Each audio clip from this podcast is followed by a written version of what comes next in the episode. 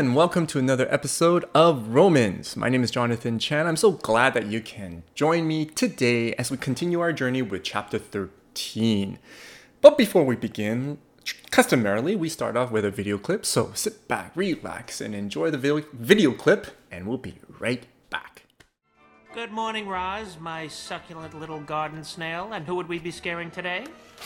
Wazowski, you didn't file your paperwork last night. Oh, that darn paperwork.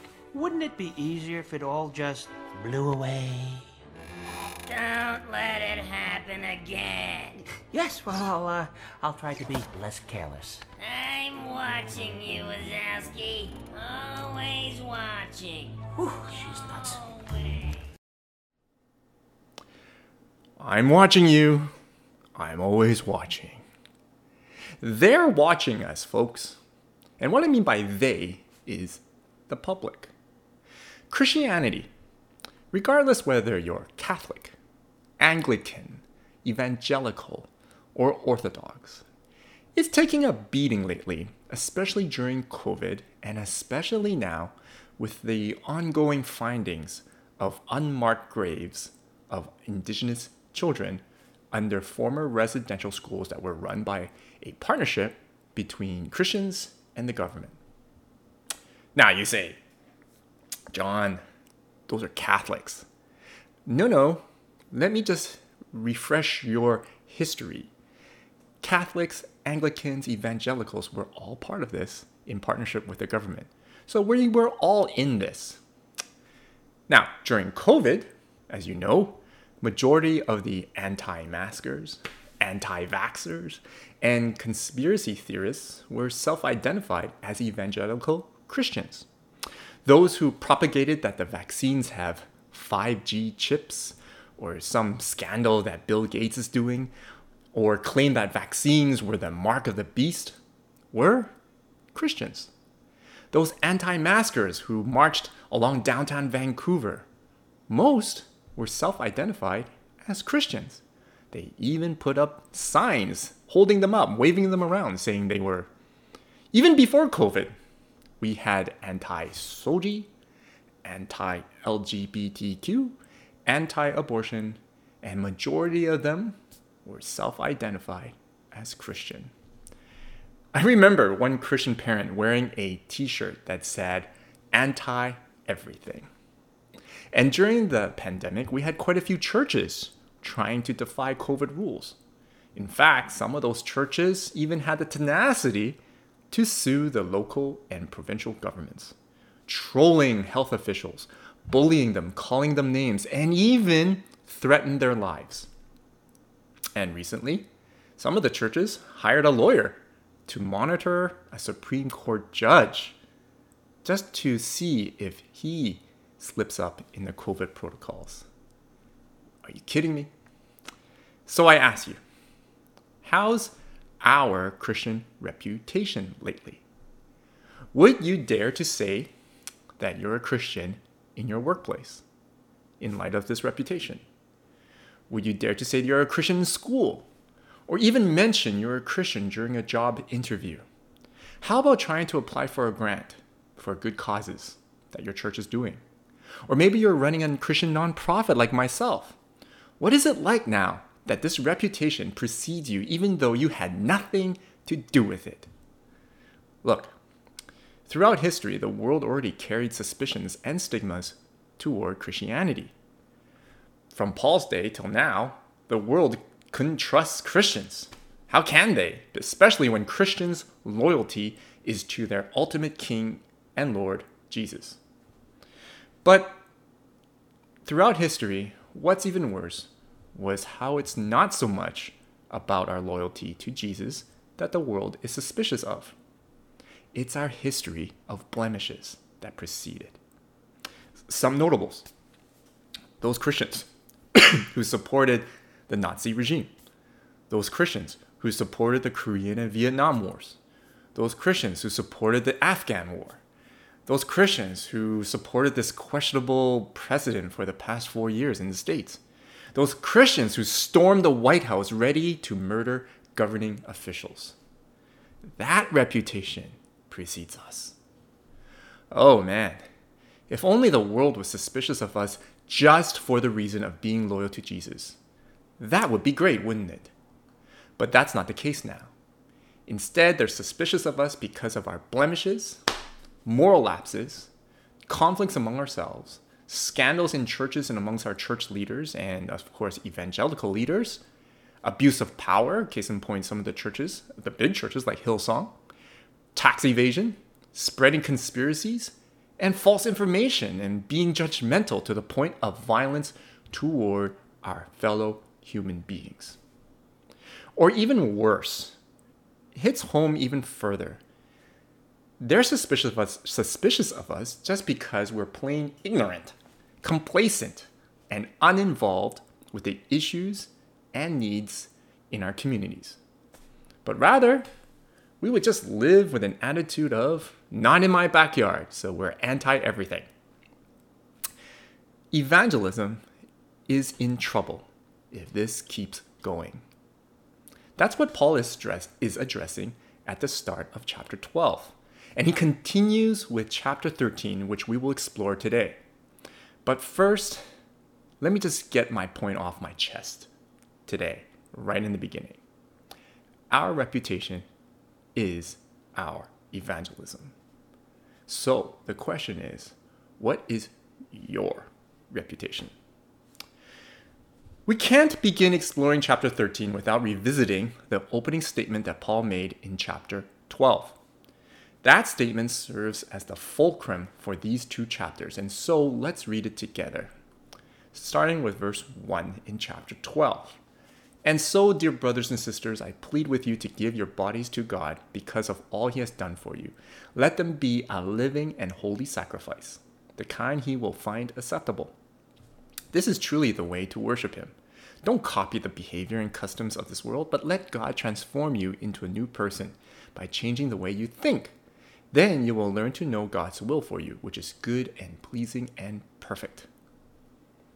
Did you think that worshiping God only resides on Sundays or once a week at church with some singing, preaching, and maybe Holy Communion? To sit on our butts on a pew or chair fall asleep, space out during the sermon, or just surf through Facebook and leave when done. Paul says, nope, we're wrong.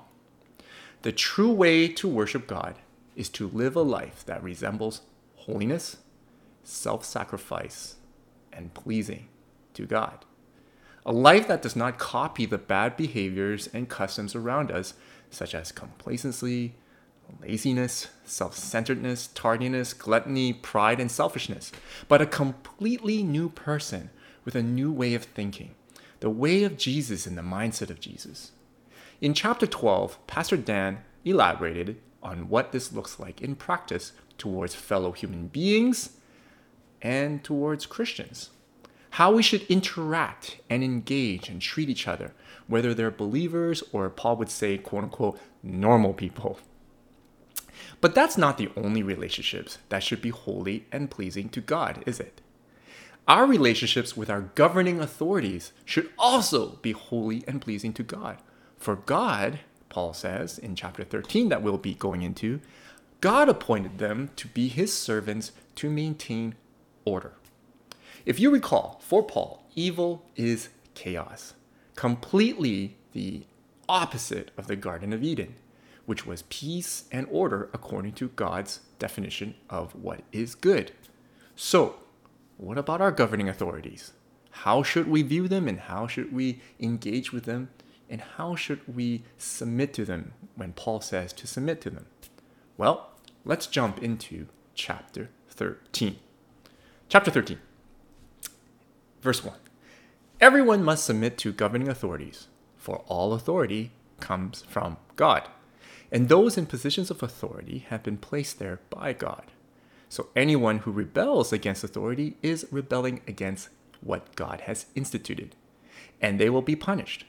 For the authorities do not strike fear in people who are doing right, but in those who are doing wrong. Would you like to live without fear of the authorities? Do what is right, and they will honor you. The authorities are God's servants, sent for your good But if you are doing wrong, of course you should be afraid, for they have the power to punish you. They are God's servants, sent for the purpose of punishing those who do what is wrong. So you must submit to them, not only to avoid punishment, but also to keep a clear conscience. Pay your taxes too, for these same reasons. For government workers need to be paid. They are serving God in what they do. Give to everyone what you owe them. Pay your taxes and government fees to those who collect them, and give respect and honor to those who are in authority. Now, before we jump into how do we apply it today, let's blast into the time of Paul. When Romans was written, it was during the time of Emperor Nero's rule, the first half is of his rule. Nero was a good administrator, but like many politicians today, he had his quirks and shortcomings. Namely, he favored the wealthy, overlooked some of the wealthy's corruption and questionable actions, and, like every other Caesar before him and after him, he was arrogant, thinking that they were gods themselves. They also persecuted Jews and Christians alike for not worshiping them. Jews and Christians were the, his stain that the Caesars wanted to get rid of. So, it's interesting that Paul is telling Christians to submit to the governing authorities. Why does he do that? Why does he say that? Well, first, we have to remember throughout the letter of Romans, Paul emphasized that God hates evil and everything that is synonymous with evil, which includes chaos. Recall chapter 12. God desires all of humanity and creation to be holy and pleasing to Him. And therefore, Paul says, God has established and given roles to people to be governing authorities to maintain order and punish evil. They are there to serve God this way.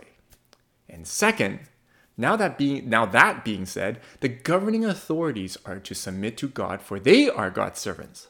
While Paul tells Christians to submit to governing authorities, the authorities themselves must be raising some eyebrows, especially the Caesars, because they, like Christians, are to submit themselves to God, for God placed them in their positions and roles. You see, the governing authorities back then, during Caesar's time, they thought that their, the reason why they're there is due to their accolades, their merits, or most commonly, brute force and inheritance. Yet Paul says no. Paul says that the Caesars and all the governing authorities back then were appointed by God to serve God and to submit to God, while the Christians submit to them, for they are God's servants. Therefore, Paul says, this does not mean that governments can do whatever they like, i.e., oppress and enslave people or do evil themselves. They are God's servants and must obey God as well. Which is an interesting point for us today right? Not too long ago in history, we've seen bad governments from Nazi Germany, Communist China, from Mao Zedong till now, the apartheid in Africa, and of course, slave trade. Throughout history, we've seen people rising up against these evil governments and powers and rebelling against them. So, if we just take Paul's words here without taking into account the entire letter, we might have concluded that those recent protests in Hong Kong or those recent protests in Cuba or in Russia, that they are going against God's will. But really, in fact, these protesters are not. All governments are subject to the rule of God. You've heard about the rule of law. Christians believe that all governments are subject to the rule of God. Governments, too, need to be called into account if they do evil, for they too are not holy and pleasing to God. And therefore, for us Christians today, we need to be engaged, to keep a watchful eye, to have discernment, to know when our governments need to be told that they are going off kilter, or going sideways, or doing evil in the sight of God. To continue about that application for today, our local governments provincial governments, and federal governments, and all the governing bodies are God's servants. John Horgan, uh, as of today, is still our premier. Uh, Prime Minister Justin Trudeau is still our prime minister. My mayor, uh, Mike Hurley in Burnaby is still my mayor. All these governments, all these mayors, prime ministers, and premiers, they are servants of God. They are there to keep things in order and make sure evil does not have its way. Christians, therefore, have two noble, notable things that Paul wants us to do today. First, do what is right and pleasing in the eyes of God. Paul already defined what is good in chapter 12. When we do good, we are right in the eyes of God, but not only God, but the governing authorities, because the governing authorities are servants of God. Basically, Paul is saying be good citizens with a good rapport and not follow the bad habits and customs that even the government does not like. For example, evade taxes. Pay your taxes and support those who maintain order and punish evil. Don't try to justify it saying, oh, they're overpaid or they're lazy up there. That's not for us to judge. What we need to do is obey God's command and say support to support our governing authorities to maintain good and keep evil at bay, or punish evil for that matter. Second, Christians also need to be involved. You and I need to be involved, engaged, and know our scriptures well so that we know what is pleasing to God. That way, you and I would be able to discern whether our governing authorities are going sideways and doing evil as opposed to doing good and maintaining order. In Paul's day, Christians were already having a tough time. They were being persecuted and people were suspicious because they were following Jesus and worshiping Jesus alone, as opposed to following Caesar and worshiping the emperor cult. They stuck out already. Paul is saying, let that be the only reason why you're being persecuted, i.e., have a good reputation. Otherwise, your bad reputation will be the reason why you're persecuted. And that's not what he wants. We too need to watch ourselves because let's face it, everyone is watching us too. Don't let a bad reputation be the reason for our persecution. Let's not be those who are quick to judge, anti everything, protest taxes, etc., but support the good that our governments are doing. Let me say that again. Support the good that our governments are doing and acknowledge the good they're doing so that they keep doing good.